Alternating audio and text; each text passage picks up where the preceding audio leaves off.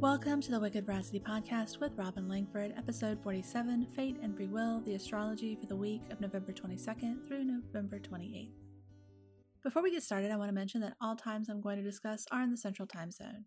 If you want to see the aspects discussed in the forecast on your digital calendar in your time zone, you can get that at wickedveracity.com backslash calendar. Monday is a nice start to the week. Be open to new ideas and new ways of thinking about things. It's a really great first full day of Sagittarius season and a nice respite from the intensity of the full moon that may have left you reeling from all of the new insights and information. I know for me personally, the eclipse was transformative. I have an entirely new direction for my life in my Scorpio and Taurus houses that I really hadn't even considered before. And I'm kind of looking forward to another day of processing all of that information. Tuesday is slightly more emotionally intense, but productive throughout the morning and into the afternoon. Late afternoon and into the evening may be slightly more frustrating, but nothing overwhelming. The big news on Wednesday is Mercury moving into Sagittarius. Wherever that is in your chart, you now have both the Sun and Mercury propelling you forward. Thursday. When I wrote this, I was writing it without thinking about the fact that Thursday is Thanksgiving. And when I started to record, I was like, oh, wait, Thursday is Thanksgiving. I wonder what I wrote about Thursday. And let me tell you what it says first. This Thursday is likely to be more emotionally intense. You or those around you may be extra stubborn and emotional about all the topics you've been dealing with between your Scorpio, Aquarius, and Taurus houses.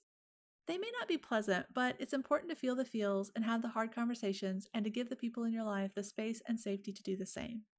So I wrote all of that without thinking about the fact that it's Thanksgiving and what that means for a lot of people, especially if you're in North America, specifically in the United States. And so I just want to acknowledge that this Thanksgiving might be emotionally intense for a lot of people. And if you go into it with an open heart and an open mind and a willingness to bend instead of standing so rigidly that you or the family that you're with breaks, it could be a really healing and positive experience. And I would love for that to be the case for you.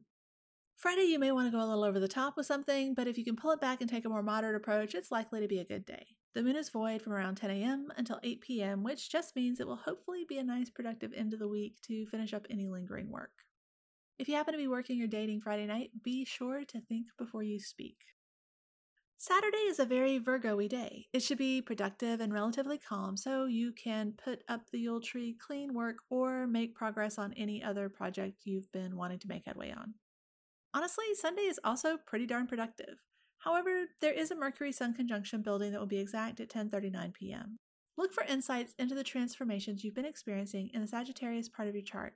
They'll likely come in handy when we start talking about the solar eclipse next week and the following six months.